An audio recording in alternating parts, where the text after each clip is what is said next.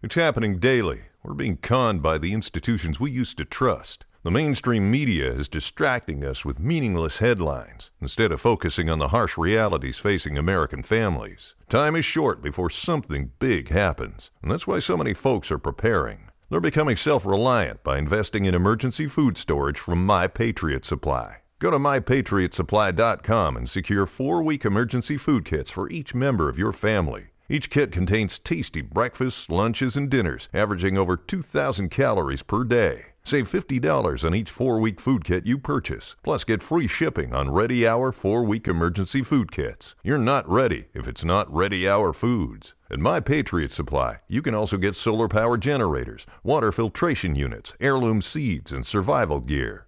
Order by 3 p.m., and your unmarked boxes ship the same day. Shop MyPatriotSupply.com today mypatriotsupply.com. Yo, yo, what's up, people? Hope you are doing well and hope isolation is good for you. In these weird times, uh, I'm really hoping you're enjoying these podcasts and it's bringing a little bit of joy to your lives. On today's episode is a really close friend of mine, uh, a guy called Brennan Bryarly, aka Option 4. Uh, Option 4 is known from his amazing music.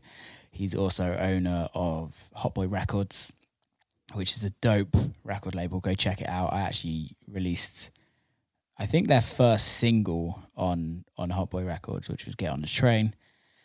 Also, outside of Option Four, Brennan is one of the biggest promoters in Denver and has kind of created this amazing scene in Denver, um, and is kind of the reason why Denver has such an amazing electronic music scene.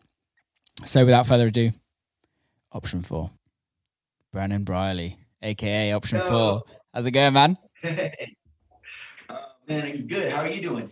I'm doing really good. Uh, it's eight o'clock in the UK and just had my dinner, cooked for mum and dad, and now sitting on a phone call with you.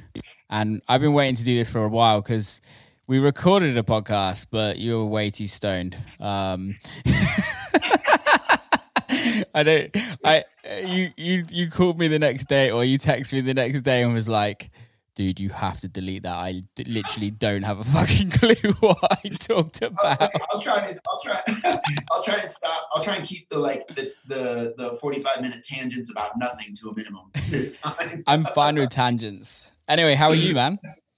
I'm great, man. Um, I'm doing uh um, I'm a lot less stoned since last time we talked, which yeah. is great. Um, uh, yeah, no, everything's everything's doing uh, everything's going good. I'm uh I'm uh you know kind of like yeah, I'm, I'm, I'm doing much, much better since the very beginning of the, the, the pandemic or whatever. Yeah, yeah. Here in America, um, uh, when we when we initially talked. So yeah, things are we got good weather. Like you've moved house as well, right? Again, everything's like you know things are starting. Know, say again. You've moved house as well. Yeah, I moved in the middle of this. That was a nightmare. Um, I would never recommend that to anybody, like not even like my worst enemies.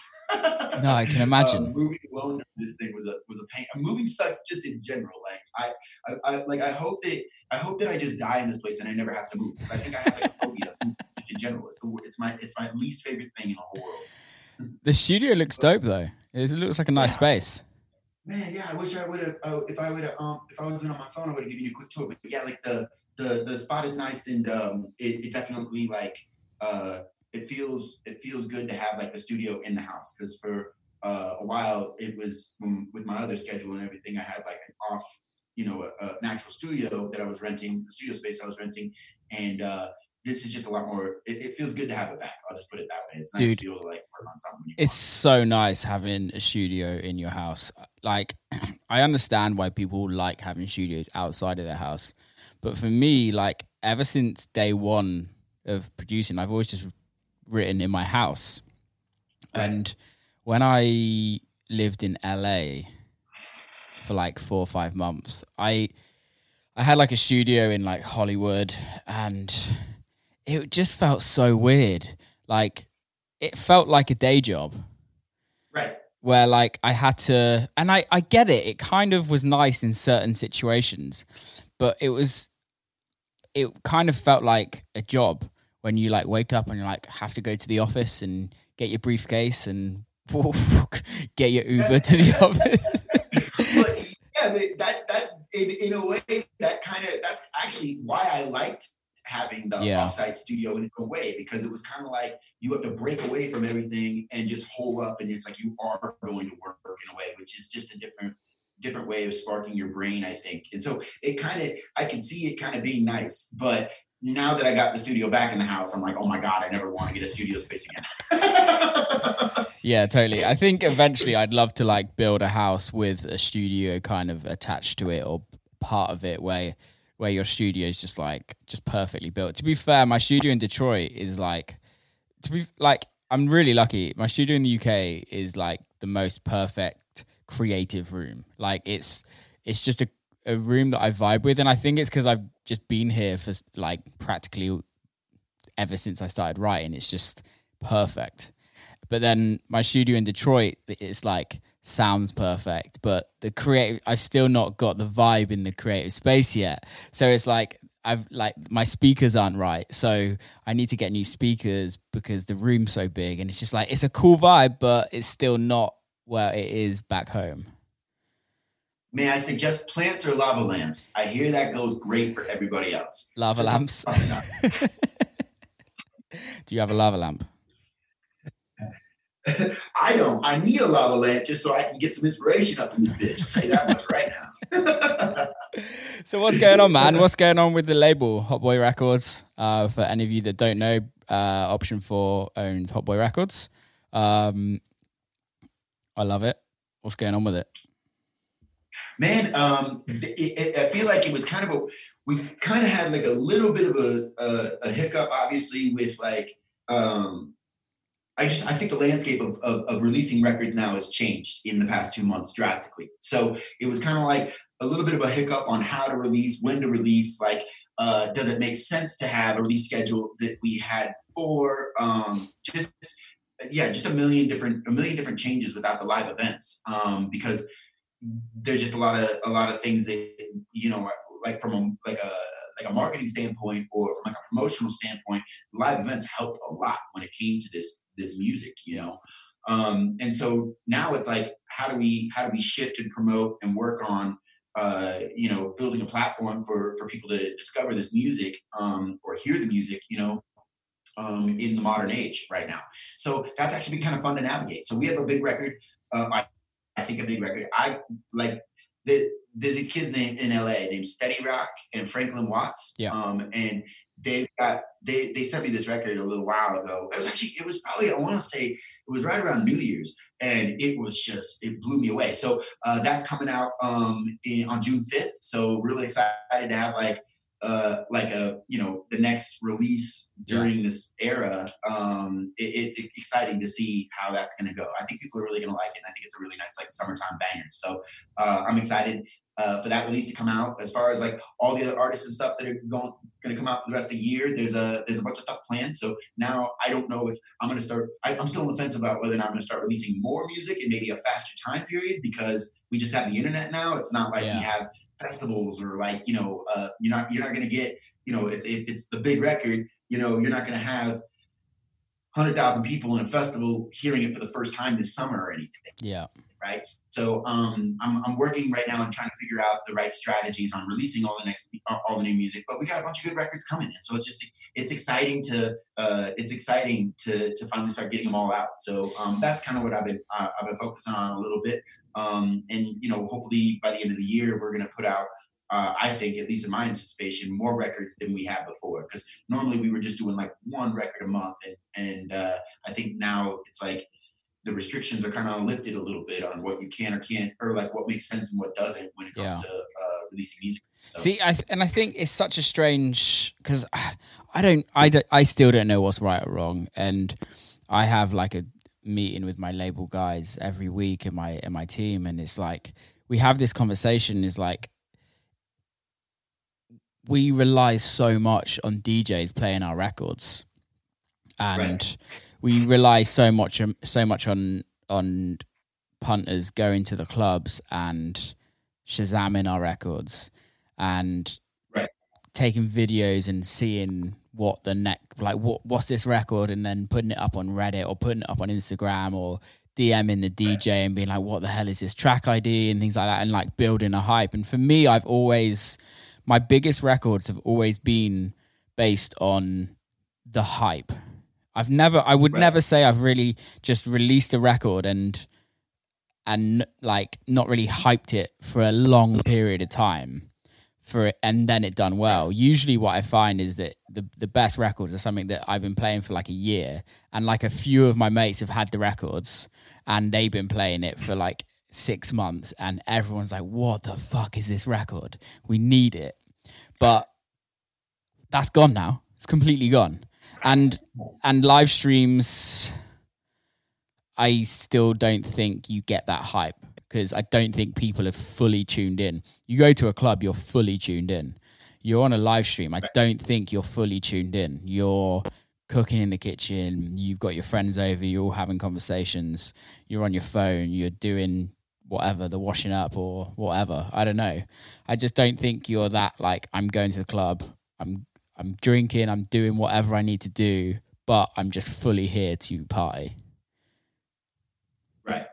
Yeah, that you're you're you're 100 percent right. Navigating that's really difficult, I think, for every label at the moment. You know, um, live stream culture is really cool. Actually, I was very on the fence about it in the very beginning, um, but I actually think it's like uh, I've actually really grown to appreciate it. And but it, it, it's not necessarily like song ID culture is is like that. That's something that's lacking. I mean, even in even like for example, I feel like uh, from what I've seen, like the way people interact with a live stream on Instagram as opposed to the way people interact to a live stream on Facebook as opposed to Twitch are completely different. Like I feel like Twitch, since it's kind of like a gamer platform, um, you'll have a bunch of people in the chat room, but they're all kind of like making jokes, they're talking to each other. It's like they're engaging, like it's like they're almost like talking to each other while a concert's going on. which is Yeah, actually it's really happening. cool Yeah, yeah, yeah. yeah and and so it's like that like i think that that's that's been really fascinating um i've had like I've, I've only played a few but i've been very fortunate to get booked on some really like uh like bigger bigger bigger streams and it's been it it has happened in some instances where people have dm me like yo what was this song on this number blah blah blah, blah stuff like that um and it, it's just on a lot like smaller scale because uh these people are not necessarily like you know, there's a difference when somebody's at a concert and they're on Instagram or they're on social media and they're showing like an amazing moment. That's Yeah. why they got their phone out, is because they're like feeling something or they feel Yeah. like it's worth showing their friends. And and, then that that that type of interaction that comes from that is what propels the hype. It's when other people are like, yo, what what is this? Like, oh, I don't know, what is it? You know, kind of thing. So Yeah, it- yeah. it's just different. But I, I think that you know, the more people get used to streaming, if that's really going to be our reality when it comes to dance music in the next six months or eight months, um, it, I think that the, that culture will finally, you know, it'll, it'll start to kind of bubble back. It'll just be, you know, it's just different right now. Everything Yeah. is new right now. We, you know, Totally. since when has the music industry really, like, or at least electronically, really cared about streaming platforms per se? You Yeah. know, it wasn't. It it was like you would see a DJ or a, a, an artist go live on Instagram once in a while, and you click on it and watch what they were doing, but it rarely was about like them performing or anything. Yeah. You know, so What's what's your it's just- thoughts on like it's, it's what's your thoughts on like ticketed live streams? Um, well, um, I I think that that is the future, and I hate I I like I think that the reason that's the future is in in certain ways. Um, it just ha- it, it just has to be done in in in a unique way.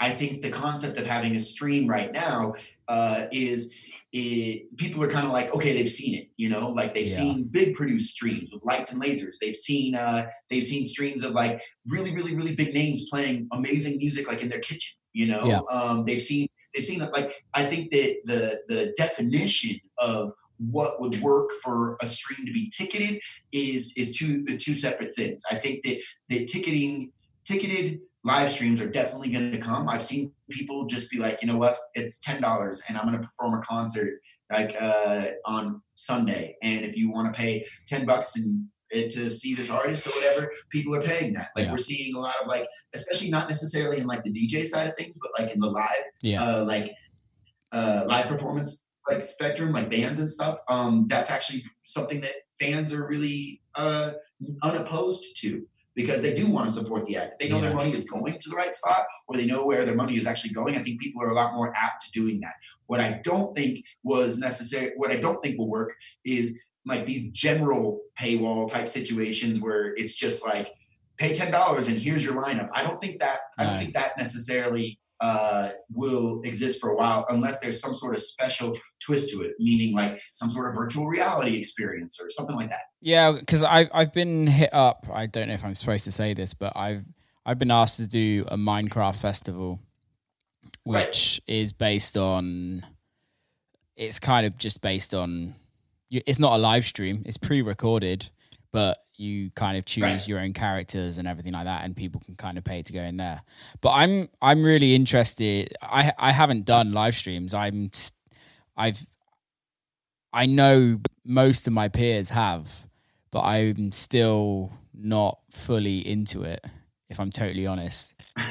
Well, well when you do one let me put it this way. When you do if you do do your first one, uh, you got to call me beforehand because you got to learn from my terrible mistakes. I, like, I think everybody in the very beginning kind of like they, they, jumped in, and there's been a learning curve. Like there's some of these people that are putting together some amazing, amazing streams that are yeah. blowing shit out of the water. Like people are really getting creative with the content that they're putting out right now, which is what I think is the best part about this whole fucking COVID nineteen thing anyway. Yeah, so, yeah, totally. Um, the the learning curve is pretty thick, but I think that when I mean, if you end up, you know, choosing to do one, um, you know, it's got to be, you know, there's a just hit me up that you can learn from the, plethora of my mistakes. I've done like five, and I think I fucked up five. So. Um,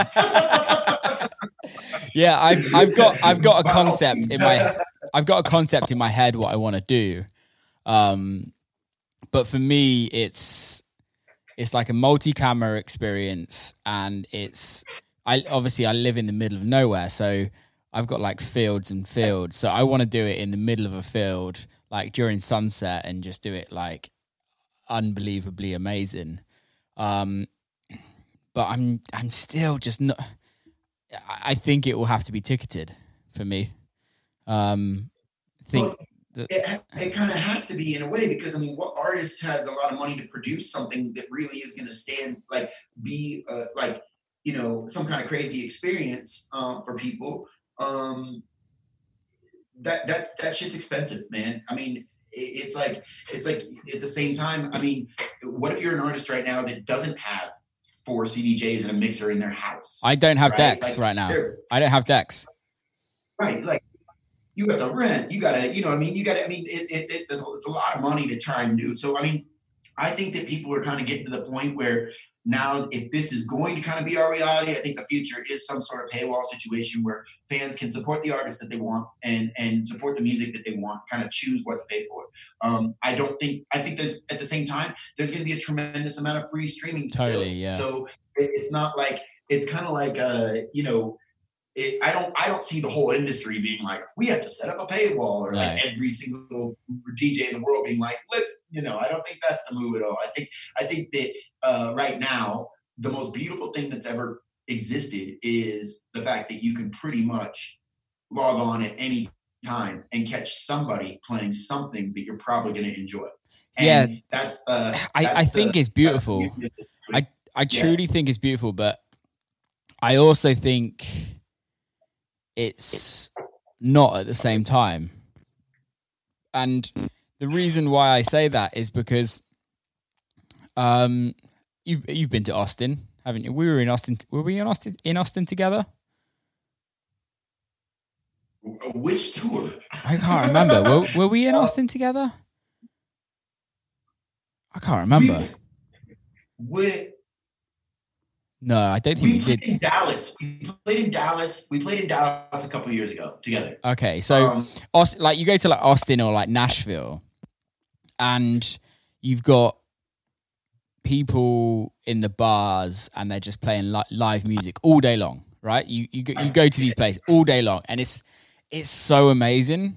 And then you realize that these people like can't even pay their rent and it's like it's almost like you're on this like tip culture thing, which I think is amazing because we do it because we absolutely love it. And Right. but for me, the reason why I like DJing, I love playing music to people to escape reality. And a cl- for me, a club is the perf or a festival or a venue of some sort is a perfect way to escape reality. And I think the the the thing with just putting it out there is that for me, it it takes away that specialness of I'm booking. I'm going to see option four tonight, and I cannot fucking wait. If you know what I mean. Well, not I'm on Instagram. Oh, look, option Yeah, four is doing a live stream, and I think for me, like from the ticketing thing, it's not about the money. It's about the it's about the exclusivity, and it's about the the experience. Whereas, so like if if I Did bought. you did you get your ticket? Yeah, exactly, yeah. So it's like I got my ticket to see option four and he's playing at this time tonight. And I'm gonna make my whole evening about that, whether it's five dollars, whether it's ten dollars, whether it's whatever, how much you it is. But I think it's about creating an experience and giving people something that isn't a throwaway society because it's going to be controversial to say, but I feel that music is pretty throwaway. If you know what I mean, you, you the amount of music that gets released on a day to day basis and just gets forgotten about. Um, and also with like spot with like Spotify, Apple Music, these all of the like YouTube Music, all of them. You know what it's like. You get in someone's car and they listen to two seconds of a record, and then they're switching onto another record, and then they're switching onto another record, and it's it's kind of that like That's always been- yeah, which at the end of the day is is reality. I have no issues with that, but I, I I want to create something that's not a throwaway society. You don't. I've said this analogy many times. You don't walk into an art gallery and take the picture off the wall and just walk out with it and put it on your wall for ten for a day and then go, oh, I don't want this, and then take it back to the gallery and pick another one up. You go and buy a piece of art and you put it on your wall and you enjoy that for as long as you possibly can. Yeah, no, I, I I completely understand what you're saying. I don't think and and but the the difference there is that like beforehand that was how mu- musicians made their living off the live events, right? Yeah. Because that was what they could offer that would be different, right? Um, and now you take away the live events and that uh, there's no like industry per se. It it really kind of, I mean, straight up from like an artist perspective and a fan perspective, I appreciate it more because there is no money involved anymore. Yeah. If you think about it, anybody that's playing right now, anybody that's making a record, anybody that is anybody that's producing or spending their time trying to uh, you know create art or express themselves right now um, that's a beautiful thing because everybody's on the same playing field. There's no money involved. If you're doing it you love it you know? yeah, yeah. you're doing it for the right reasons. It's not you know you there's there's not going to be like you know in the you know the the idea of like you know uh um you know the rumors that happen in the in the world where it's like you know uh somebody has a following and they get some ghost produced tracks and now they're a dj or now they're an artist those days i think a lot of those people are not looking at the music industry as being like a good thing they want to invest in right now You know I Totally, mean? man. Yeah, Uh, yeah.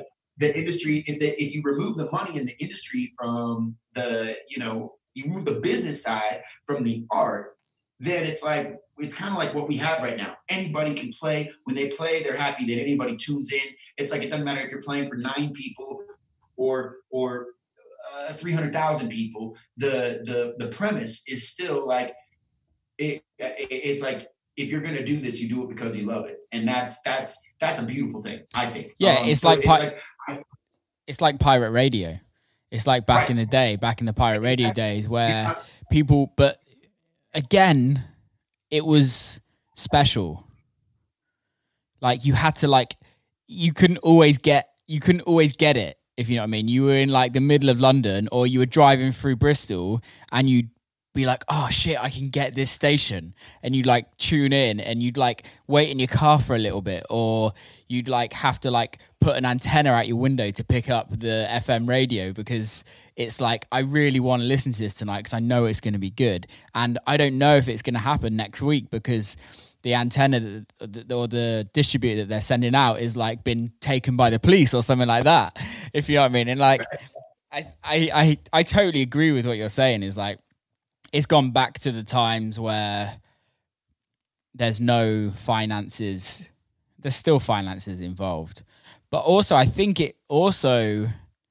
I think for a long time, and as you as a promoter, obviously, if people don't know, Brennan Option Four is one of the biggest promoters in Denver. But as a prom, shit, I fucking lost what I was going for. Oh mate, mate, I completely lost. Oh, maybe maybe, maybe you smoked weed this time.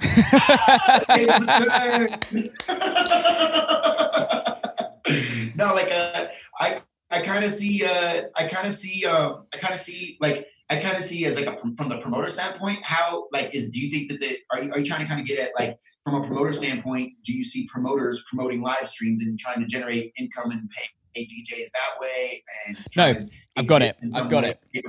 I've got it. So I think for a long time it it wasn't about the music.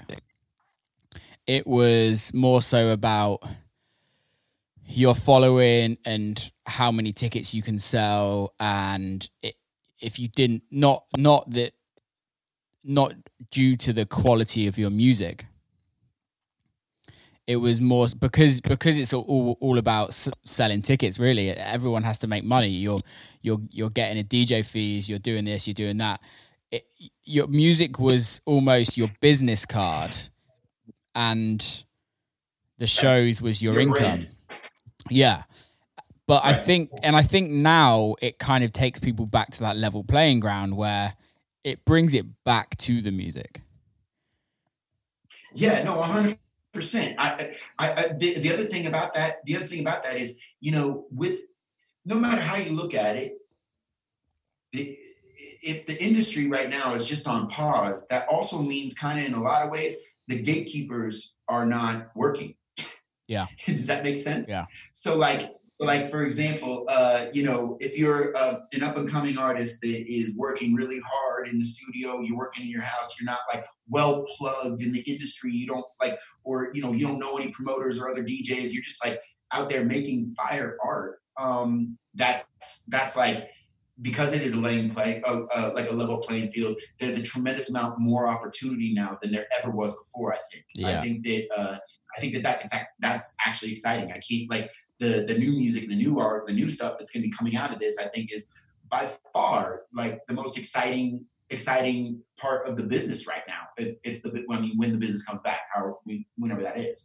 Um, like I think that there's going to be, especially with like in this like streaming era, I feel like there's going to be like I've been really like watching a lot as much as I can just to try and see who's doing anything different, yeah, who's doing anything kind of like exciting in that world. And I found some amazing shit, like some really, really, really talented like artists that are doing stuff quirky and cool in a different way. And I'm sitting here as a promoter, I'm sitting here going, man, when this all this shit comes back, I want to book that guy. I want yeah, that guy yeah. to come play one of the parties, you know. Um, uh, so I, I think that I think that you know uh, the reset of the industry and the reset of the gatekeepers and the reset of just the way things were allows everybody in the business. It allows us as artists, as DJs, as promoters, as managers, as record yeah. labels, as A&Rs, as uh, PR companies. It allows us all to sit there and say, okay, cool, it's all reset. When we do come back, um, we're allowed to come back fully. What can we fix that we never really had time for before?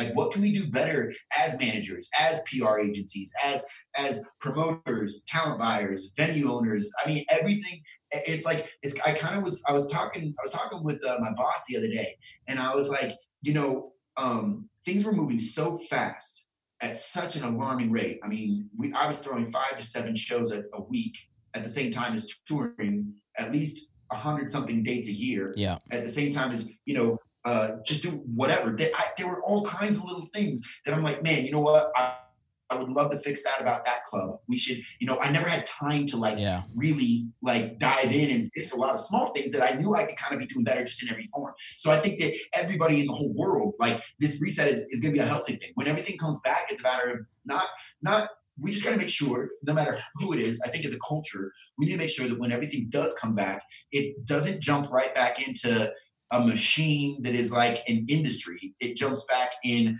like a creative, ethical, cool, exciting, improved way of of how Yeah. people can have experiences with themselves and, and enjoy music. So if you had a magic wand, what would be the like the top three things that you would change? Oh my God, three! All right. Cheers to Number Topo one. Chico and uh, and Cheers. Nix Kix. Oh, oh man, listen, you got to get on this shit. You see that shit? You don't have it in the UK, but I'm gonna send you a package. Dude, I love Topo Chico. man. This, that, I love it it. is the greatest drink. It's the greatest drink there ever was. I I I, I don't. I, I take showers in this now. I don't even drink anything else. I haven't drank regular water in like three months. Have they sponsored you yet?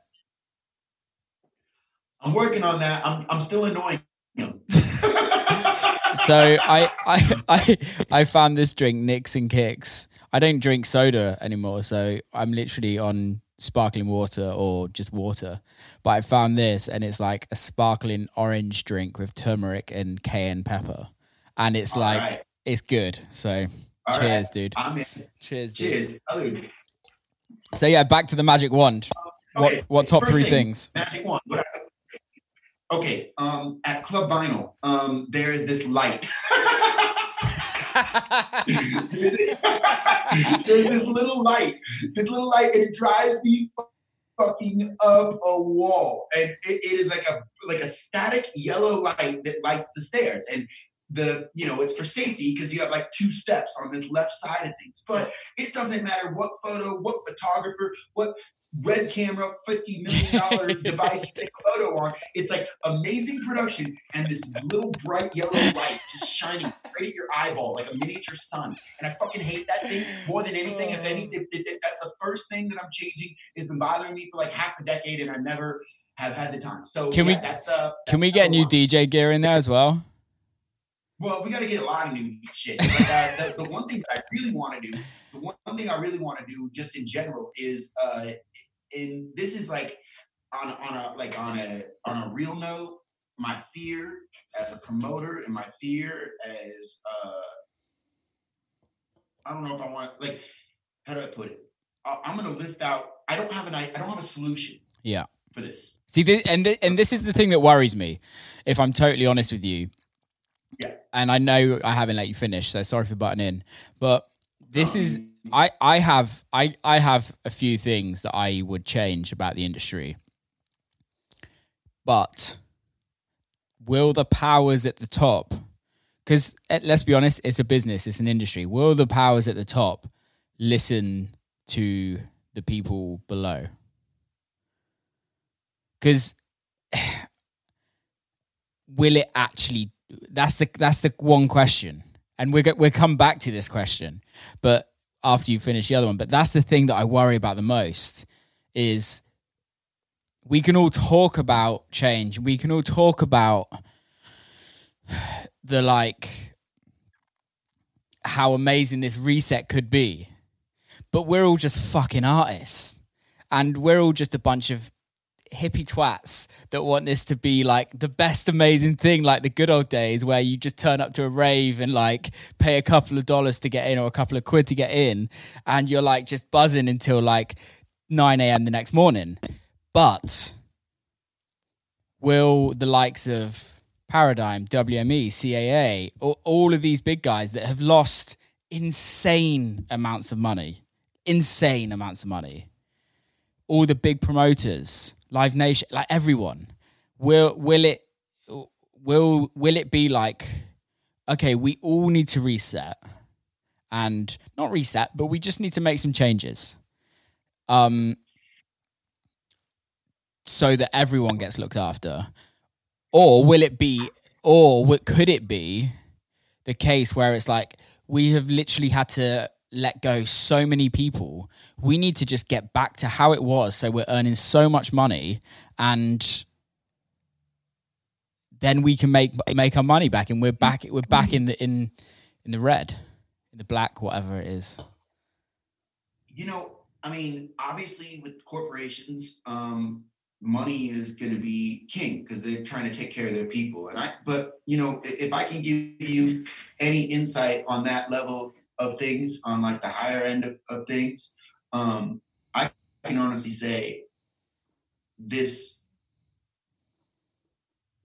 pandemic, this reset, um, has one. I mean, let me put it this way: people are working together right now that never in a million years three months ago if you would have asked me if Yeah, they yeah. i mean we're talking sworn enemies are working together Yeah. you know people that people everybody this is bigger than everybody it's bigger than it's, Totally. it's, it's bigger than it's bigger than competition it's bigger than the business side of things and and so that's like that's one thing i've seen um, out of this that's been a tremendous positive so yeah i do believe that the people at the top or the people that are bleeding the most right now that are trying to you know punch holes in the in the sinking ship or whatever you know trying to stem the stem the stem the uh stem the bleeding in whatever way um i, I can honestly say that this is you know the amount of compassion i've seen on every level on every phone call every manager every agent every single every single person that i've that i've talked to or been in meetings with or whatever over the past couple of months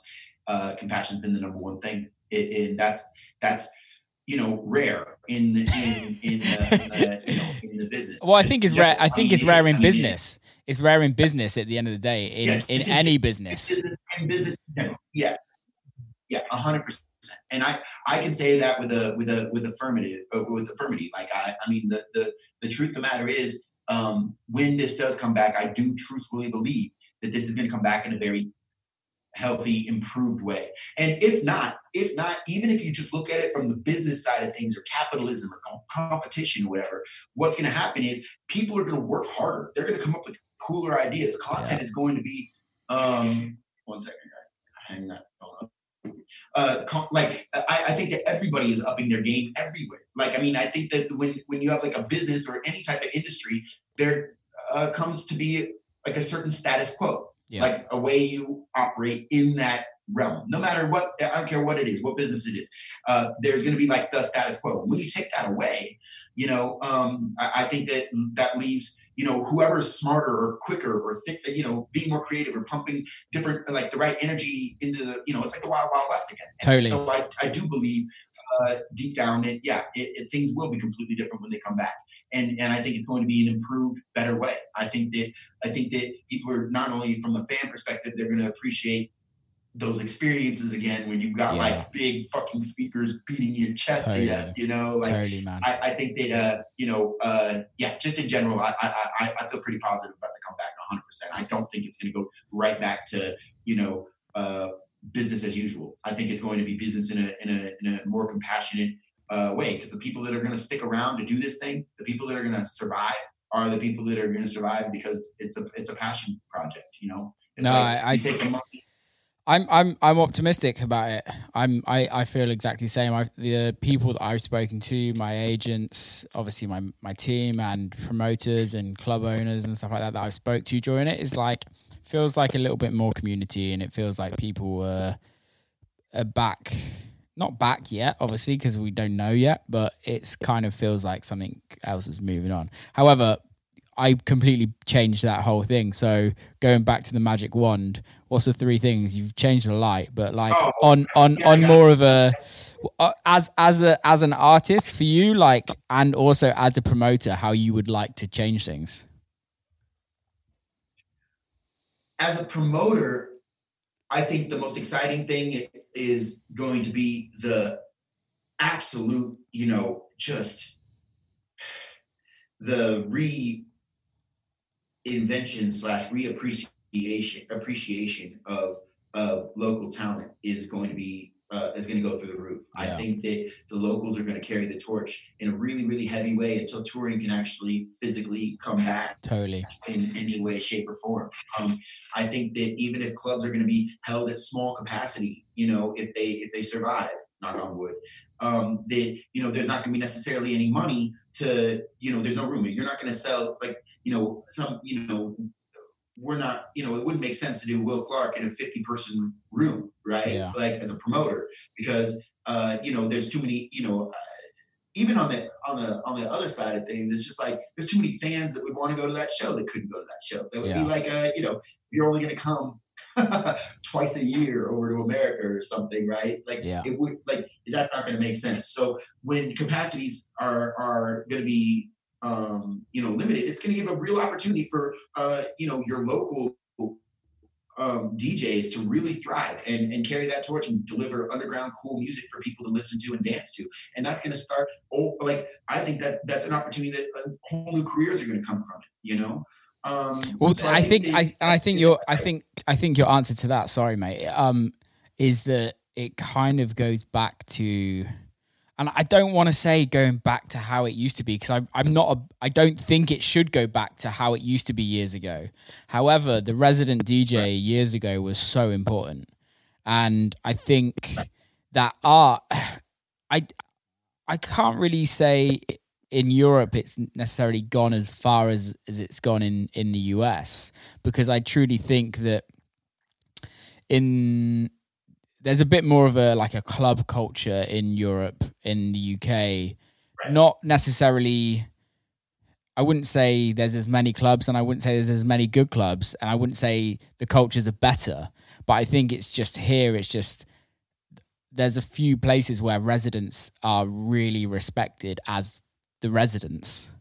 Um, Right. And I don't think you necessarily have that in the US so much at all. And I think that would be really fucking amazing if in every city you have like two, three, four residents that just can literally rock the night all night long and just give the give people what they need and what they want. And also it's it's it's about creating an atmosphere. It goes back to that escaping reality and Right.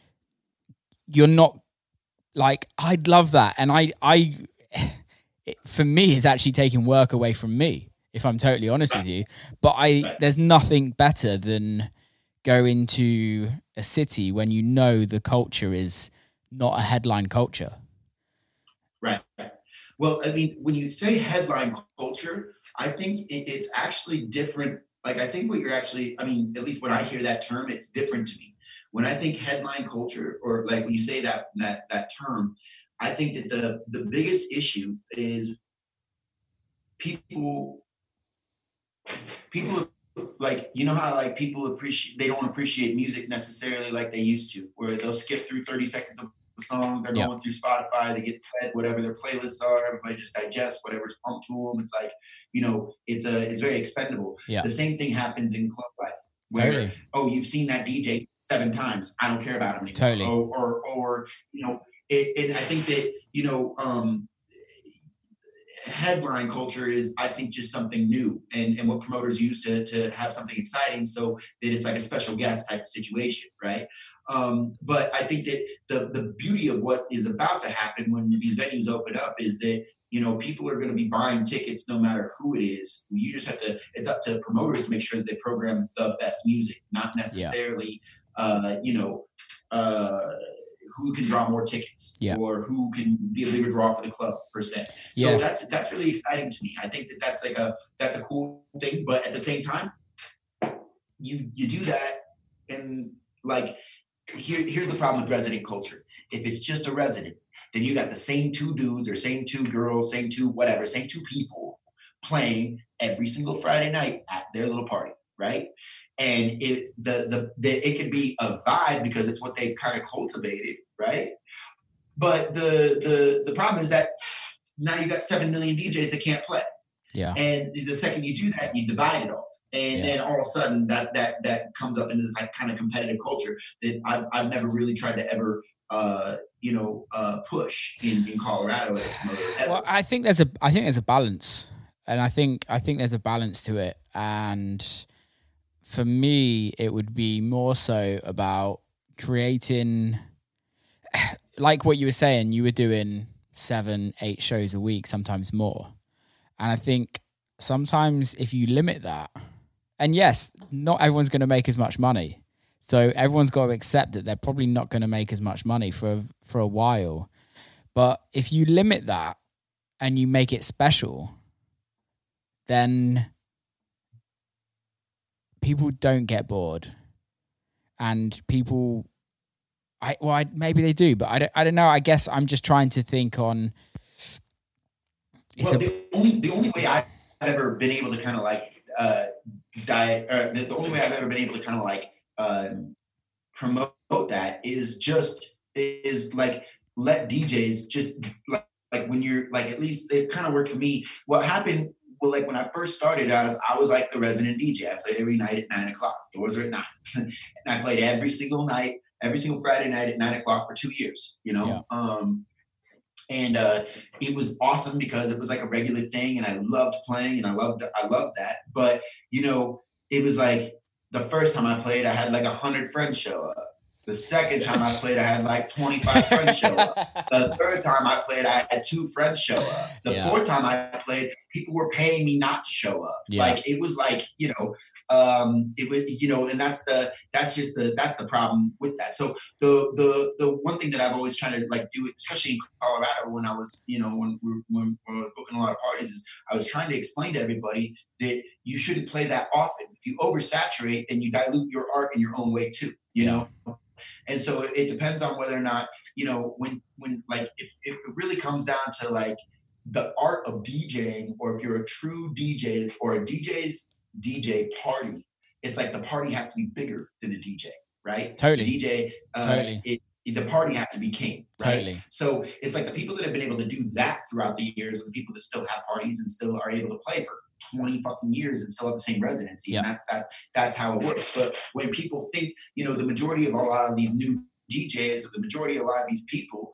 um, that like, you know, are you know becoming DJs in the past 10 years or or being interested in the culture, the illusion is I want to play music because I want to be Chris Lake, or I yeah. want to be on the big stage at Red Rocks, or I want to be I want to be Garth Brooks and wherever. You know, I mean, that's kind of like that's what the that's like the carrot the music industry kind of you know dangles out there as like the the the goal to achieve, right? Yeah. So I think that um I think that you know the hope is that you know maybe in, when the, when this all comes back and it's all going to be like locals just carrying the torch and crushing crushing it.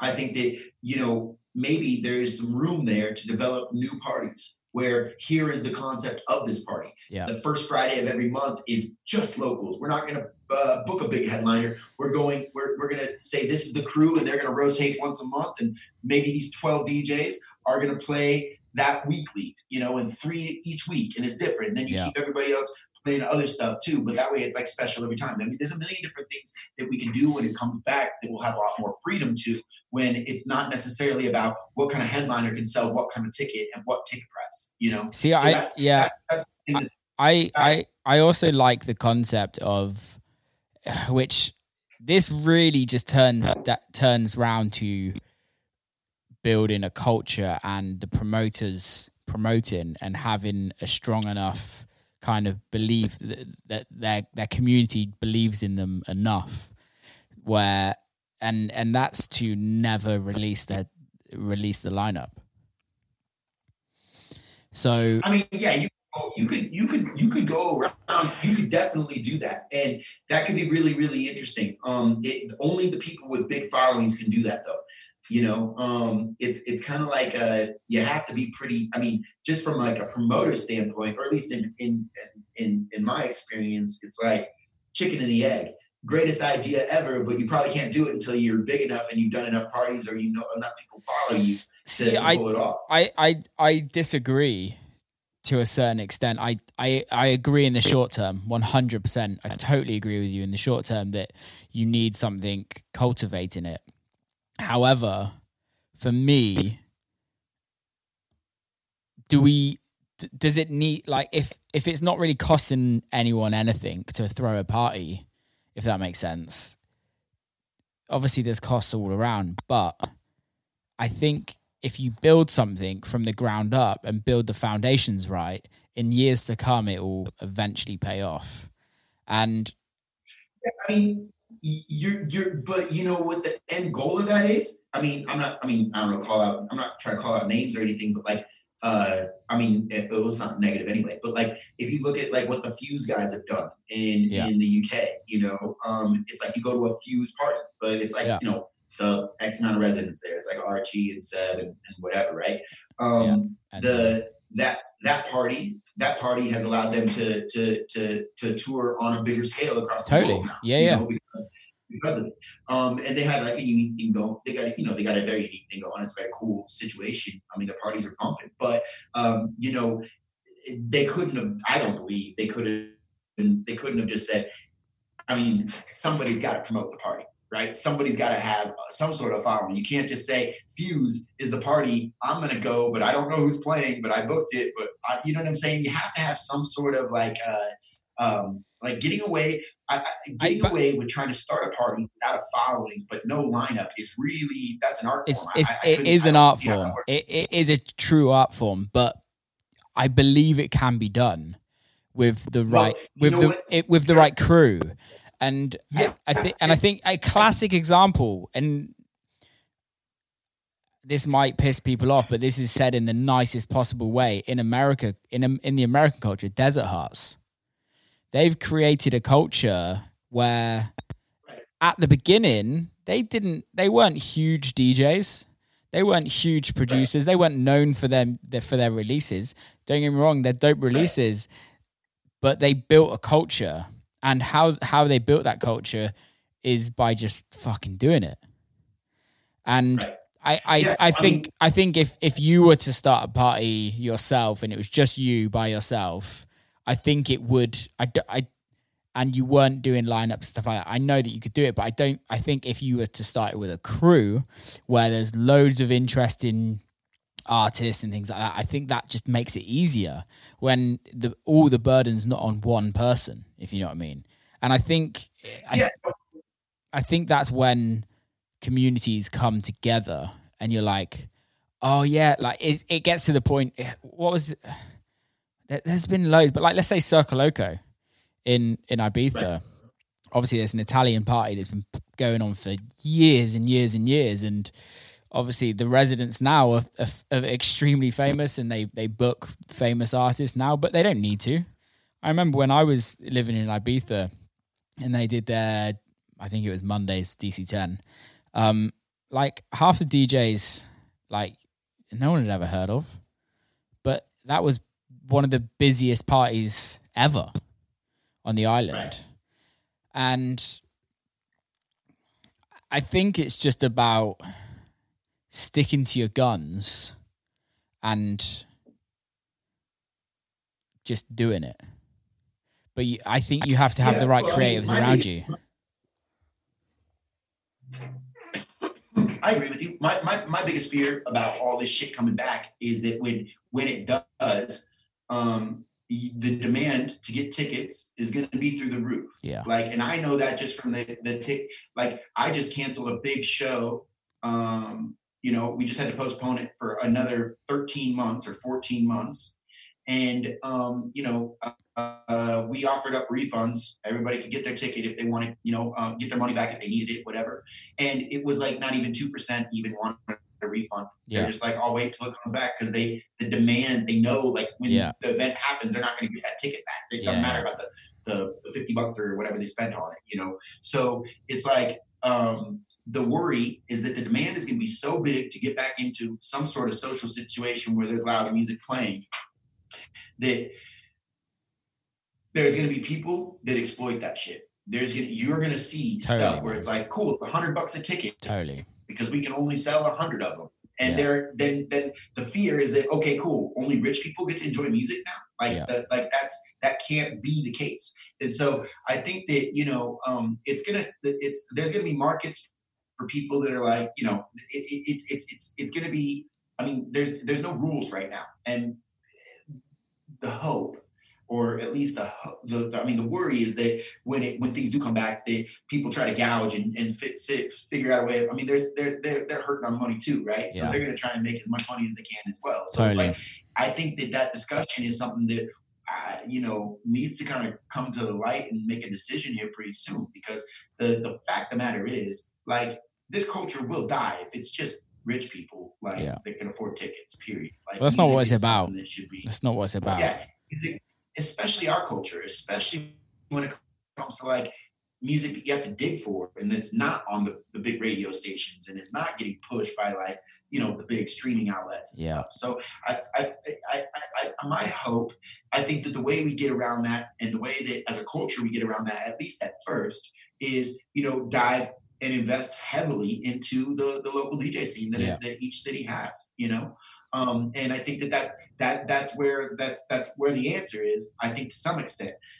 That's going to change at some point no matter what. There's going to be somebody that's like fuck it i got some big name it's 250 bucks a ticket and there's only 150 tickets and they're probably going to sell out like that because it's like something new or something exciting something different whatever that is.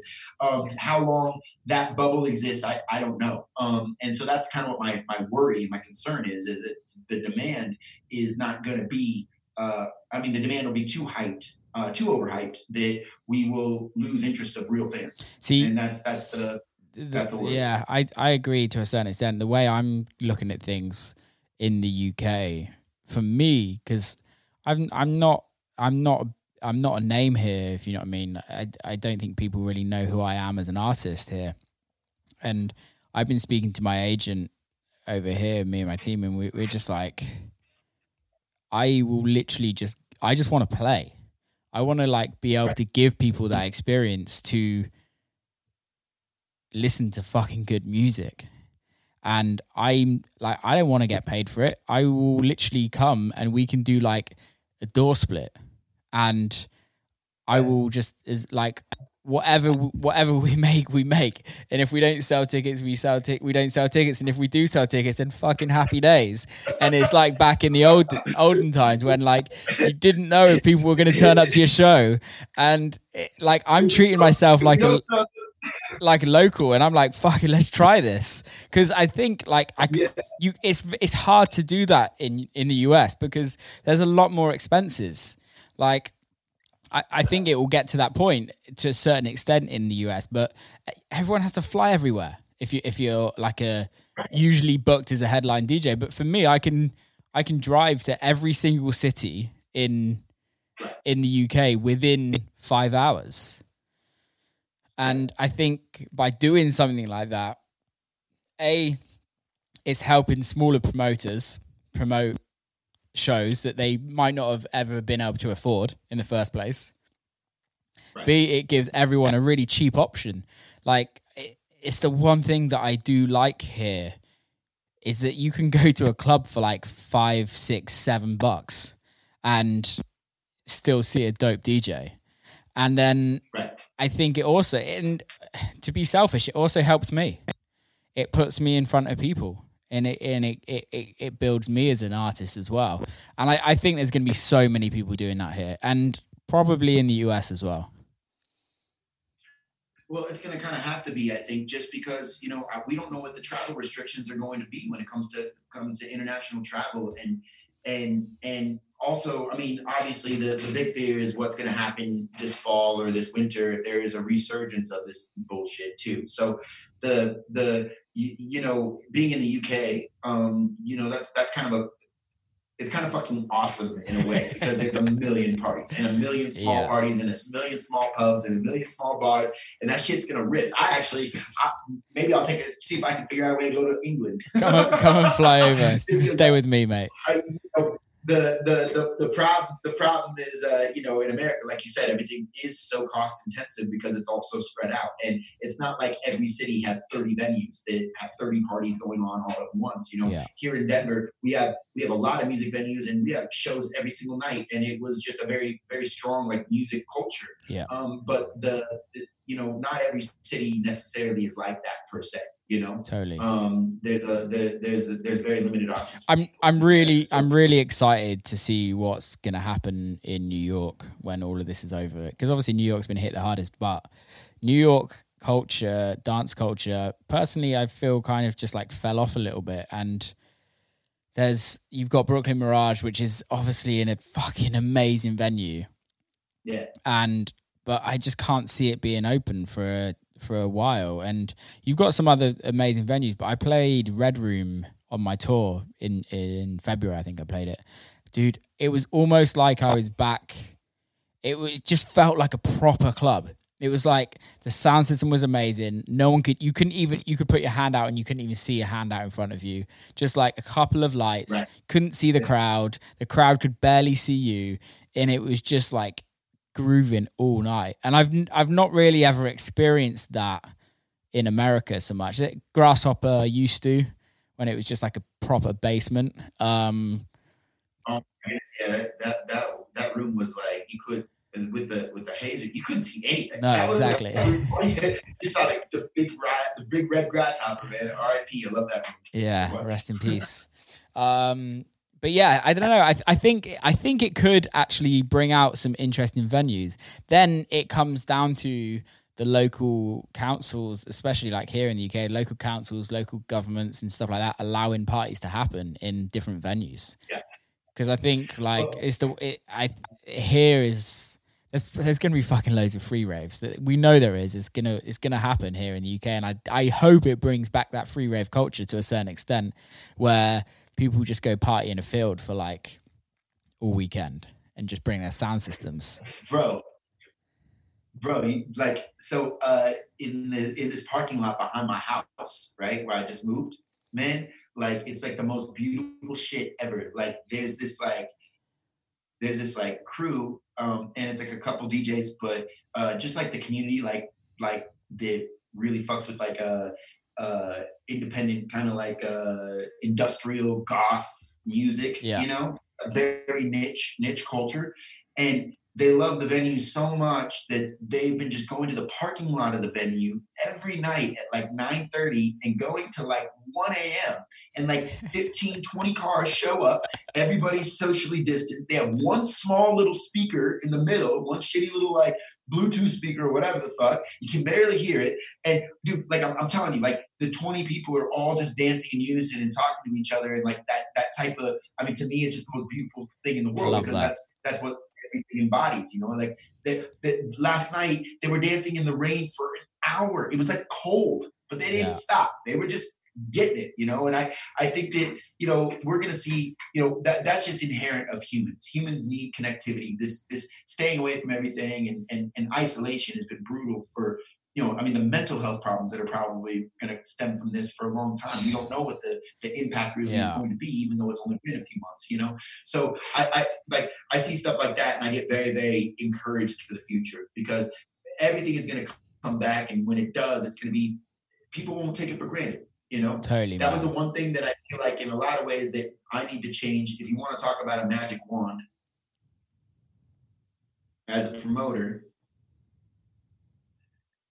I got wrapped up in expanding and growing things so big so yeah. that Denver could have big, big, big events that yeah. never could exist here before. Yeah, you know?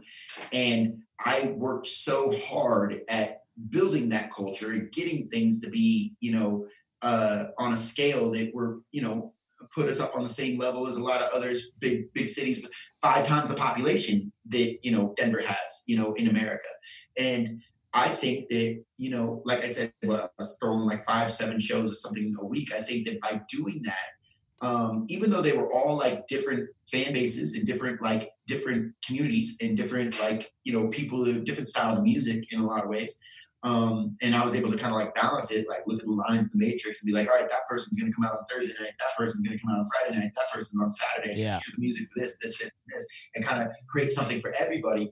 I think that when it, things do come back, I don't think I'm going to be throwing. I don't think it. it I don't. I don't think I, there's a need to throw uh, as many shows. I think that I want to offer. My my dream was to make sure that any night of the week you could go out, and we pretty much are. We we pretty much had that before everything shut down. And uh, you know, the the negative side of that is when you throw 50 shows, right? Most people haven't thrown 50 shows in their life, but it the, uh, I throw I thrown uh, I thrown 57 shows by March 1st yeah. uh, this year. It's crazy. And I was thinking, I was sitting here thinking when everything like when I finally had time, I was sitting here thinking, I was like, what shows were special? Which are the ones that stood out? Which are the ones that I feel like I caught that feeling where I was like, this is why I'm in music. Yeah, man. Like what show was I standing in the middle of the dance floor? Like, cause I'm still, I'm still one of those promoters that I go to every show if I'm in town. I'm at every fucking show. I'm Yeah. there from beginning to end. It doesn't matter if I work 10 hours that day. I'm out till 2 a.m. going to every every party that I'm throwing or, or, or supporting every show that I can. Five nights a week minimum. That was just my general schedule when I would, you know, when everything was ramped up. And, you know, the the problem with that is even as a as the promoter or as a person doing this, you know, it was really hard to find that moment. I had to throw like at first it was like after I threw 10 shows, it was like, you know, my my my rating on like those special crazy euphoric moments of like, holy fuck, this is amazing. That was happening like in the beginning, the first year, it was happening every single show. But I was only throwing, I- I only threw uh, 13 shows my first year. Totally. Second year, I threw 60 shows, right? And Yeah. then all of a sudden, it was like 10 or 15 of those shows, I was able to keep that momentum and keep that feeling. But when it goes to 400, chasing, you know, in a year, that's that's more than one a day, technically. You're sitting here going, it, it, the the amount of special moments a promoter started getting fewer and far between Totally. And then at that point I realized that I was just more like a steward more than I was like a, a curator or a, or or or or truly an actual promoter. I was more of just like a civil servant. Like Yeah. I would book that show because I knew people really wanted to see it, and that would pay for something that I really wanted to lose money on. And this would, you know what I mean? It was kind of like I was I was I was I was I built like a um, an ecosystem where everything could exist, but it wasn't necessarily every show was good. Does that make sense? I think I think it comes back to that saying like quantity, quality over quantity. Right. and Um, I'm, I'm sure there's a balance. I'm sure there's a balance to that. Like, I don't want to go. I'm not going to open back up and throw 12 parties a year. I think I'd get lynched. Um, the the uh, the you know like the but the, what I guess I am trying to say is that like there's got to be some sort of balance, and that's one thing that I'm to magic wand next time. I'm I- to make the yeah. party more special, less frequent, and then um, when that happens, it'll open up a lot more opportunity for other people to throw their parties, you know, and Yeah. and and because I mean, there's I think when you know the funniest thing about this shit is when music actually does come back, we're gonna see promoters come out of the woodwork. We're Yeah. gonna be like, we're gonna see people that, are, that just have money. We're gonna see people like tech companies being like, we're gonna start a venue now Yeah, because yeah, it's the highest thing. You know, I mean, you're gonna see, you're probably gonna see an influx of of of people that that are now, you know, are, are trying to contribute to the culture when everything does come back that were never involved before. And I, I, I firmly believe that. So it's like I, you know, the the benefit to all that is that, man, you know, the idea of trying to make everything special, every single show special, I agree. it's almost yeah, possible, but I- exciting. I totally that's agree thing I with- I totally agree with that because for me, like back in 2008, I think it's just about having the foundations right for me. Um, like I just come off. I was super lucky that my tour didn't get cancelled. I only had one show show postponed, which was the Seattle show. Um, and I can happily hand hold my hands up and say that in 19, 20 shows, however many we did, there was one I didn't enjoy. And I remember back in 2018 where I did 112, 115 shows that year. And I can, on my, on one hand, count on how many shows I actually enjoyed playing. And, Right. And I think it, it goes back to that thing is like, if the foundations are right and we're doing it for the right thing, for the right reasons, and I've got the right people around me, and that's when I'm kind of the happiest. And since being back, like I'm I'm the type of person, you know me, but I'm the type of person that I want to be playing every weekend.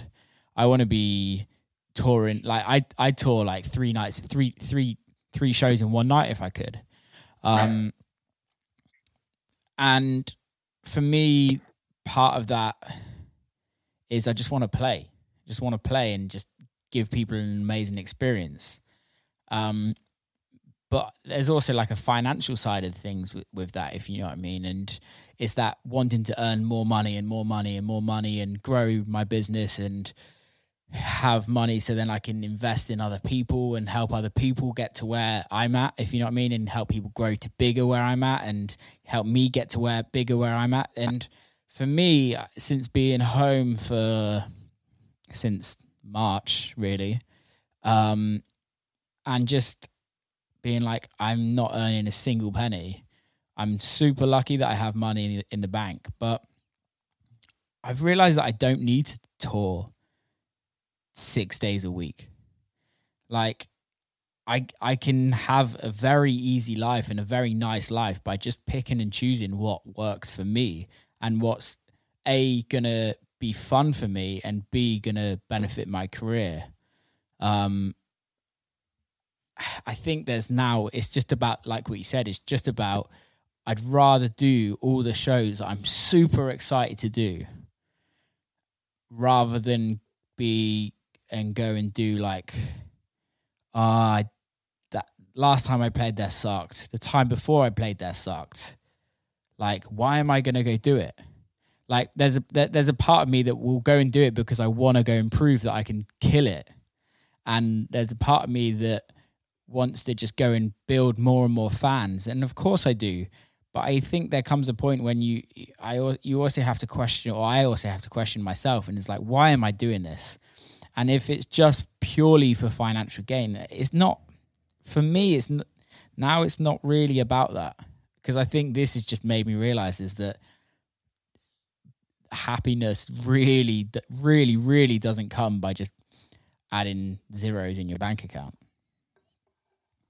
Yeah, I mean, it's funny. I think as an as an artist, the scary the, the way this system is built, it's like you starve because you spend time not pursuing other secular work that can make money, but you spend time pursuing an art and spend time developing that art, spend time trying to market and push, you know, that art out to the world.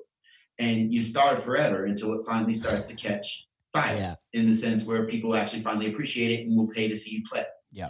And so when that comes, you're you're like, you know, for me, you, you know, um, you know, as as a DJ even or a producer or a, a promoter, you know, the first golly, I want to say first six years of of doing it, seven years of doing it, full time, no, no, no check coming, no fucking every two weeks, here's your account, yeah. nothing. Just like live, eat, breathe, die on ticket sales, whether that be from you know, whatever.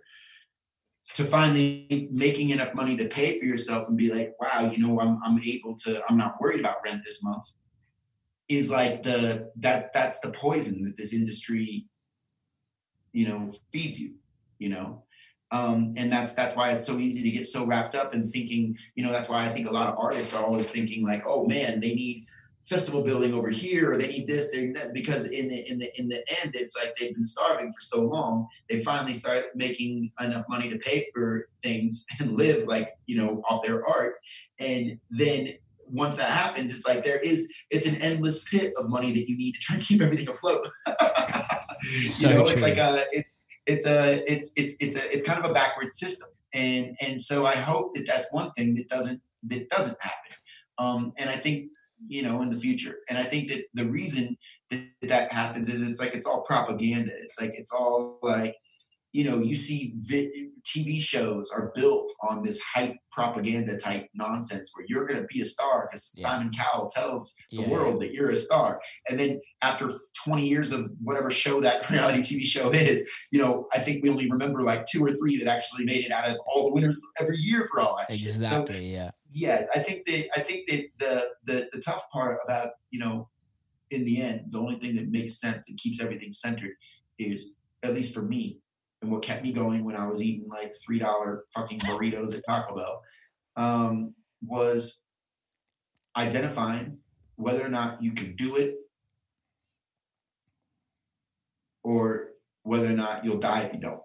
Totally, I and totally agree because that's the that, that that's it. I mean, if, if it's like right now is the prime example. We're all sitting here being like, there are no gigs, there's no money. There, how are we going to survive? We're artists. We just got to hunker down, whatever. But we're all still creating. We're all still making shit. Yeah. We're we're going to play a free live stream because we fucking love it. Like yeah. the, the, the that that's that, that should be uni- that I mean that right now is universally felt by every artist DJ on the planet. Doesn't yeah. matter if you were the biggest name in the world to the, the the bedroom DJ that just bought decks and is learning how to mix their first song you know so it's like i think i think that that that that's one thing that that will change and i hope that you know the people that are still doing this and still pushing the culture and still trying to stay active during this time i think that um, that'll separate a lot of wheat from the chaff if that makes sense it's gonna it's gonna separate separate the people that were doing this for money as opposed to the people that were doing this uh, doing this because they couldn't think of any other way of living. I'm, I'm yeah, I'm, I'm glad you said that. It's because I feel, ext- I feel very strongly about that.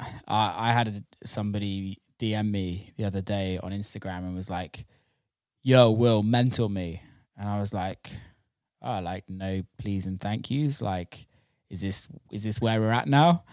And he was like, he was like, "No, dude, I just want to be like headlining festivals," and I was like okay, I, I respect that. That's what you want in your life and, and do that. But are you willing to work for 10 years without earning a single penny and still wake up every day and grind. And you're going to have those days where you want to quit. You're going to have those weeks that you're going to quit you want to going to quit. You're going to quit and then you're going to get back on it. You're going to quit 500 times a month. Yeah. And and and then and then he he asked me was like so how how long did it take you to get to full time in music? I was like well i knew i wanted to be a musician when i was 9 i then it then took me till i was 14 to start producing and djing. And then it took me till i was 24 to actually be touring as a DJ. And when you're when you first start touring as a DJ, you're not earning money, you're losing money. You're you're not you're like it's only in the last couple of years that I've actually been making money. And I think it's I think also that's the kind of social media and I think that's our fault to a certain extent is that we show people what everyone wants to see. We don't necessarily show people the struggles. You're not, you're not, you're not on Instagram being like, "Here's my cell phone bill about to get turned off," or yeah, yeah, and, and, that that you're you're 100 percent right. It's the perception, but I mean, everything trickles too. You know, I mean, you're that that's always been kind of part of the game, unfortunately. But that's also, I think, why social media has been so much better lately because now you know influencers, for example, or people that you know normally their content's different when they're locked in their house. their content yeah. is different when they're not they're not getting paid to say that some soap is better than another soap. so it, it, it's it's like you know that's that's that's that's that's one thing I think uh, another positive that we can take away from this shit for sure. I I I you were hundred percent right. The whole like yeah, it's awesome when you, you got a video and you're sitting there and you're playing in front of like 5,000 people and everybody's losing their shit on a record that you you made or you put out on your label or whatever. And it's just like that moment was. I went through my Instagram the other day because I'm bad at social media in general, but I, I was. No, I was you're a fucking genius at social media. You're a social media no, genius. No. no, no, no, no, no, no, no, no, no, no. My no, no, no, no, no. I don't have no followers. I like my uh uh no like I, I, I, I was going back through my feed uh, just in general, um, just to go through like memory lane, like, oh my God, that's where I was last year. Oh shit, that was awesome last year. Like all, all that. And you want to see those videos as a natural per like as it's like it's natural to see like fans want to see success. They want to see the even if they want to see the illusion of success of success. That it's like the whole fake it till you make it thing is a real thing. It's like how everybody in the in the, as an artist kind of like you know nobody thinks you're hot shit until other until you're saying that other people are telling you thinking that you're hot shit because they discovered you. You know what I mean? It's yeah. like it's like you were like I you know no one gave a fuck about option four at all until I started touring You know what I mean? Until I wasn't playing in Denver anymore, kind of thing. So the same mentality I think breaks down in social media. So I, I that that's like a it's like a necessary part of it. I feel like, but it doesn't necessarily need to be the hype. I think the more uh, th- this is going to give us a chance to be a lot more organic about about shit where artists maybe don't feel like oh if they don't have the perfect angle on a photo or they're you know this video looked great but oh we got to choose this one because the fans will interact with it more or whatever you know what i'm saying like that, Totally, that side man. of things i think is is is definitely out the window at the moment or, What- or at least when everything does come back will be different and I think for me, it's like every like for me, I I love social media. I think it's great, and my social media does well. But for me, out like before COVID, I was like, I have to post every day. I have to do this. I have to do that. I have to promote this. I have to promote that. I have yeah. I have to give people what they want, etc., etc. And what I found now is like people don't want to want that shit every day. People don't want to want a picture of me every day. People don't want this every day.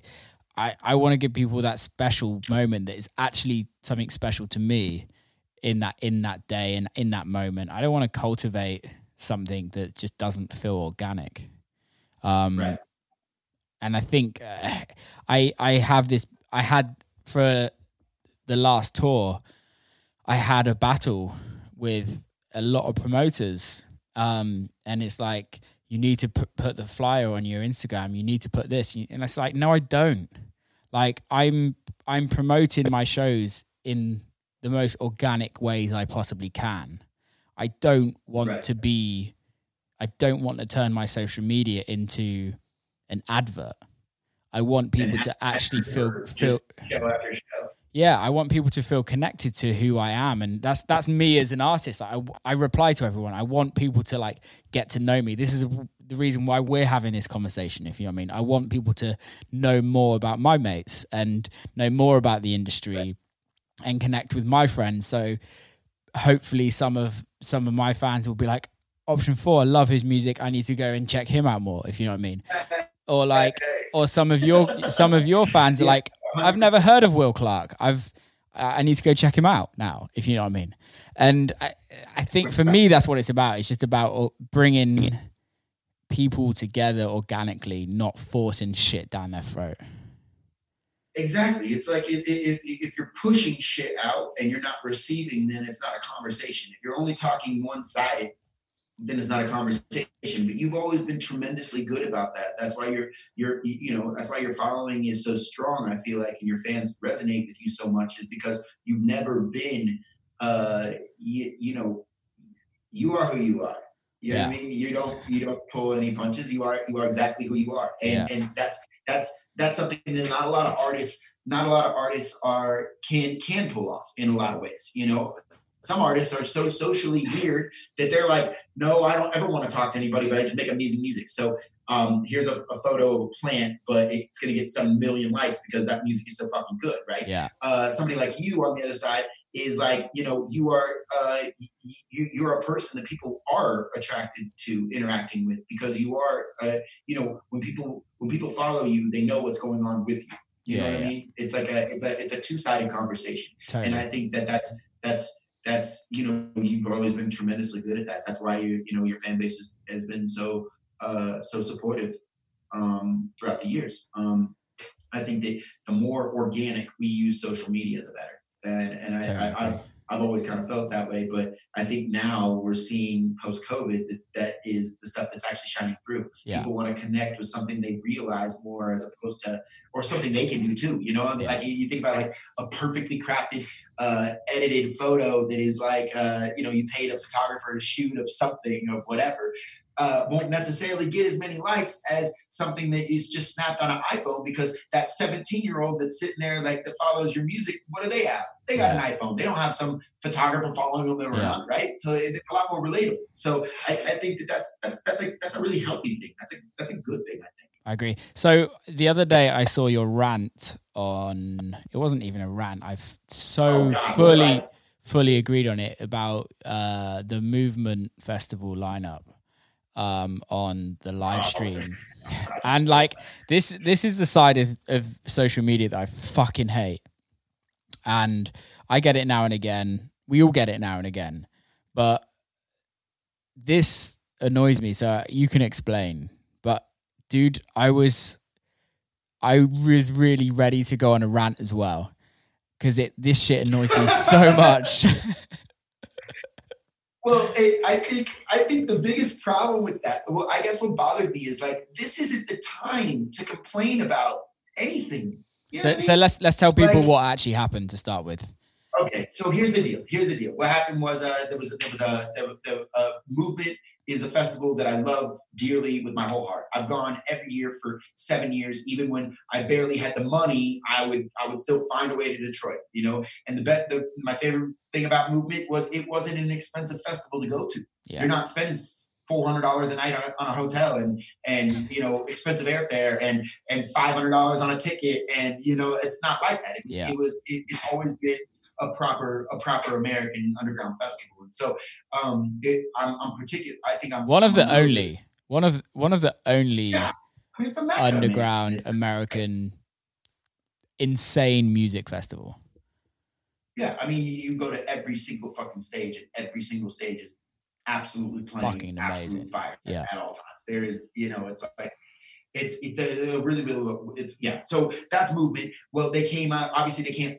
They, we can't have movement this weekend. Um, I fuck, we would be there right now. I, I feel like know, right we now. would. That's what I was supposed to be there right. Um, but uh, yeah, like uh, they they are going to do their streaming festival for their fans this weekend, and they put out the lineup, and the the lineup it was awesome. The lineup was a bunch of big names that that you know I was looking forward to seeing this weekend anyway. You know, but the, the the the feedback on in the group and the feedback on social media was people trying to shred this lineup, like saying it was a, a diet techno lineup and this wasn't cool enough and they were where is this act and where is this act and all that stuff and I, it was just to me it kind of kind of popped my top for a second because I was sitting there going man like uh, first off none of these fans have any idea you know uh,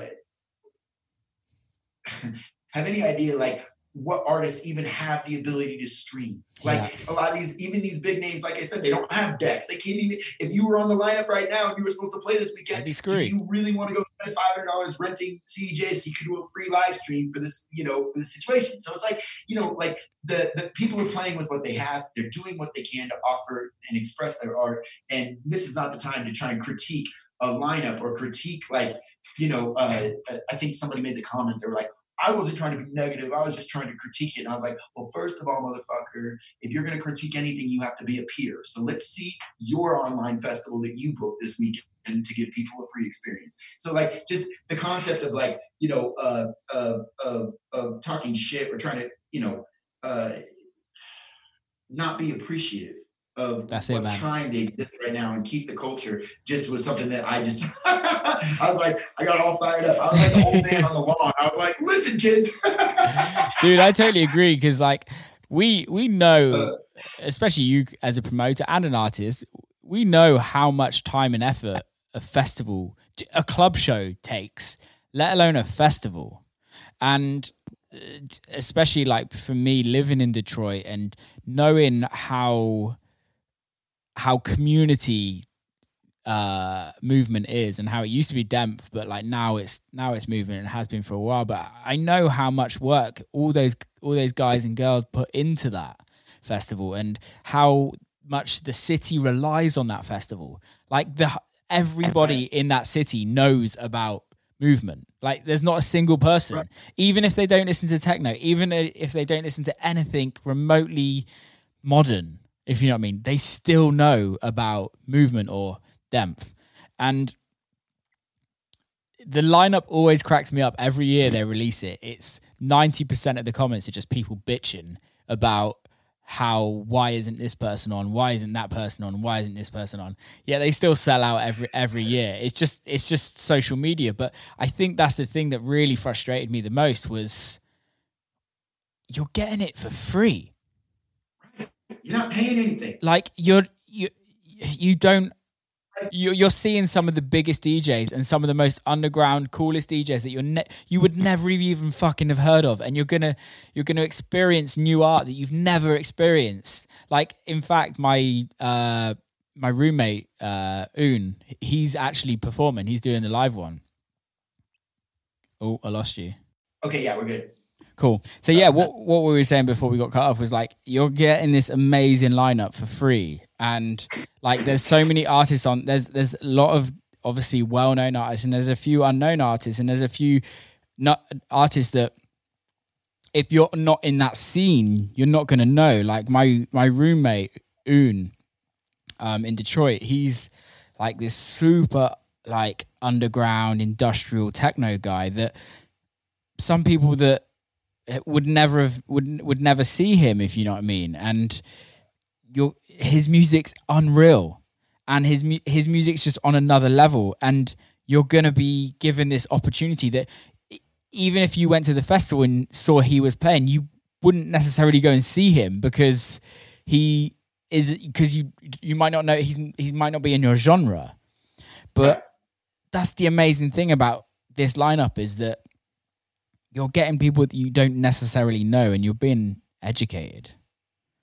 Yeah, I mean that's that's the that's the beauty of a festival, right? The beauty of a festival is to be able to walk around and discover stuff you're not, you know, Yeah. you wouldn't typically go. Like it sucks to go to a festival and you're sitting there going, I'm gonna see these nine acts that are my that I've seen 15 Yeah. times before because that's the only names that you know, you know, like or or not names that you know on lineup, but just like you know, if you've already seen them before, it's kind of like you know that uh, that I, I, that being said, there are certain artists that I will see every single time, no matter. you know, that, that's part of the game too. But uh, yeah, you're you're the, the the point of a festival should be to educate and offer opportunities to to expose people to different music. It should be that way, and movement's always been that. It's So the- amazing. you know, yeah, with the with the online lineup, I, I love the lineup, and I'm I'm really looking forward to uh, you know smoking a big old giant blunt and dance my ass off tomorrow night. That's what my plans are. So what's up? I Oh, I, what time is, what time does your boy play? I don't know. I I text him and ask him. Let me Um, know. Let me know because I want to catch a set now. If it's something that mind bending, I want to want to get into it. Dude, I, it's I haven't unreal. It's in a minute, hard. like- yeah, It's super like hard as fuck. like how Um, hard? Like, well, give me a give me a possible artist to kind of like gauge. Like Rodhad, Rodhad, like harder than that. So I would say Rodhad is his like is like the biggest person in his genre, maybe. But I would say he plays harder than Rodhad. Rodhad's quite melodic. Um, let me just text him, dude. What time? I haven't seen him play in a minute. Um, Um, but that's exciting. That's his, cool. I'm- I'm looking yeah, forward to it. dude. I'll send you some of his music as well. It's he just released a new EP on his label Ego Death, and it's just it's it's controversial as well. He like he's quite political with his music in certain situations, and this EP is very fucking political. as it as it should be. I don't know what's happened. There we go. Uh, something weird happened then. Um, yeah, and it was like it's it's amazing. I'll send it to you. But yes, Oh, yeah, it's actually going to be the only live stream that I'm probably going to actually. I'll hold my hands up. I haven't watched a single live stream. I've watched like a few.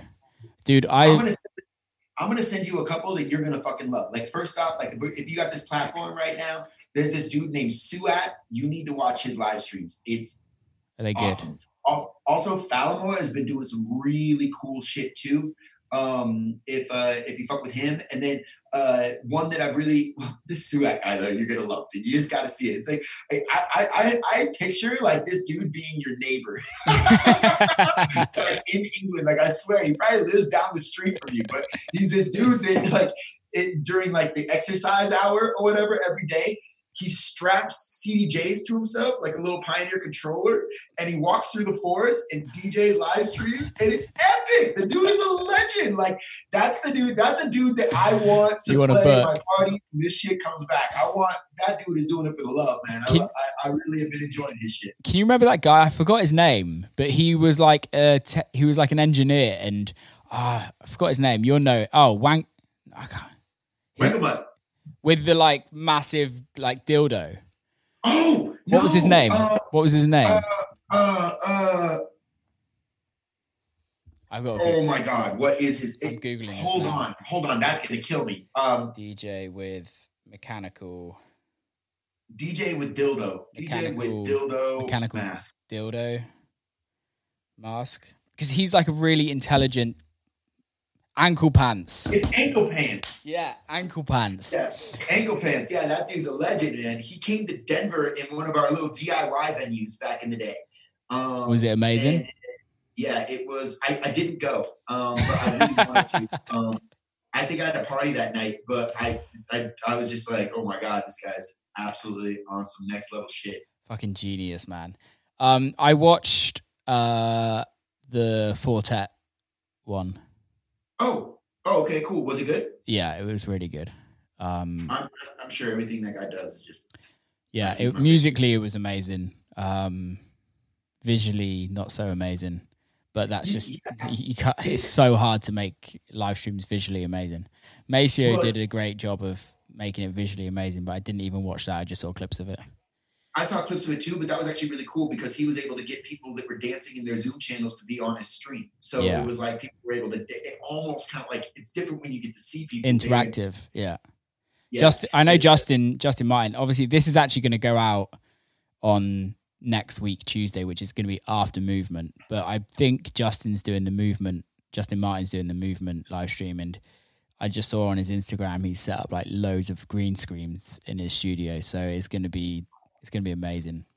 That's cool. Yeah, no, I, I, I'm the worst live streamer. I just like wake up three, three minutes before I'm supposed to play, and I stumble outside, hook up the deck, and I'm like, "Get me on the table, baby. What's up?" and and and the parking lot daddy in the corner. You know what? That, that, that was so funny. That shit went so viral. Like, it was amazing. You know, we because of the chatter or something in the chat room, and I had no idea what was going on during that time. But uh, we ended up going super viral. Like, uh, it like was the focused set when you open up Twitch. The first thing you saw, we were on the front page. Like the first thing you saw for like 45 minutes. That's So it was amazing. like 80,000 views in like an hour. like, streaming in and everybody just like who's this lock daddy and i i like i could tell somebody was kind of like I, I every time i was looking around like i could see people in the street that hear like a little bit of music that was on my balcony so i, I could engage a little bit that way but i had no idea what was going on shit. Like i had no idea how wild that that was that was getting. That that, that the, those type but you know the reason that went viral and the reason everybody fucked with that that that concept was it was like it was organic. Yeah, it was like people could engage and see something you know what i'm saying? Like that that that's different than you know just playing really dope records like in your kitchen or whatever you got you know? It, it ends up giving that that extra kind of like that organic human component and i think that that's like why people uh, you know why it kind of went so so viral is is because that's the one thing that's the hardest thing to emulate when you're doing a live stream is that human connection Totally, man. I loved it. When I saw it, I was like, this is fucking genius. This So is weird. this is genius without planning anything. the dude, the dude, the dude literally, like the dude literally drove up from Colorado Springs. Like I got in touch with him later. And Oh, really? saw- yeah, he saw the building and he was like, I know where that's at. And I think he, or he's like, I think I know where it's at. Like we talked for like, you know, 20, 30 minutes after the set. Cause I was just like, what are you doing? so it was just like, he's like, yo, man, I've been home for like 30 days and I've never danced. I just decided to drive up here and dance a little bit. And I was like, fuck yeah, that's the type That's of shit so good. about. That's so good. Live Lot Daddy. So, dude, it's been amazing to catch up. Um, thank Yeah. you so much for coming on, man. And let's do this more often. Hopefully, next time in person. Yeah, man, I know. I miss you, miss you to death. Hey, thanks a lot for having me on the show. And uh, yeah, let's uh, uh, send me some of this new music you're working on. I will, man. I've got lots to send you. How can people follow you and hear about the record label? Tell people the Instagram handles, etc., etc.